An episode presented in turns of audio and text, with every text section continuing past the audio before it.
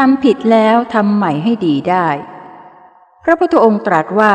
ไม่ควรยึดถือในความผิดพลาด บุคคลย่อมทำผิดได้ในสามทางคือทำผิดทางใจ ทางวาจาและทางกาย แต่ควรถือว่าความผิดทั้งสามนี้เป็นธรรมดาอย่างยิ่งสำหรับปุถุชนทุกคน ทั้งที่ตั้งใจและไม่ได้ตั้งใจ ข้อสำคัญเมื่อรู้ตัวว่าผิดก็ควรทำใหม่ให้ดี ไม่ผิดซ้ำแล้วซ้ำเล่า เช่นนี้แล้ว ผู้รู้ผู้มีปัญญามีความเที่ยงธรรม ก็ไม่อาจที่จะติเตียนได้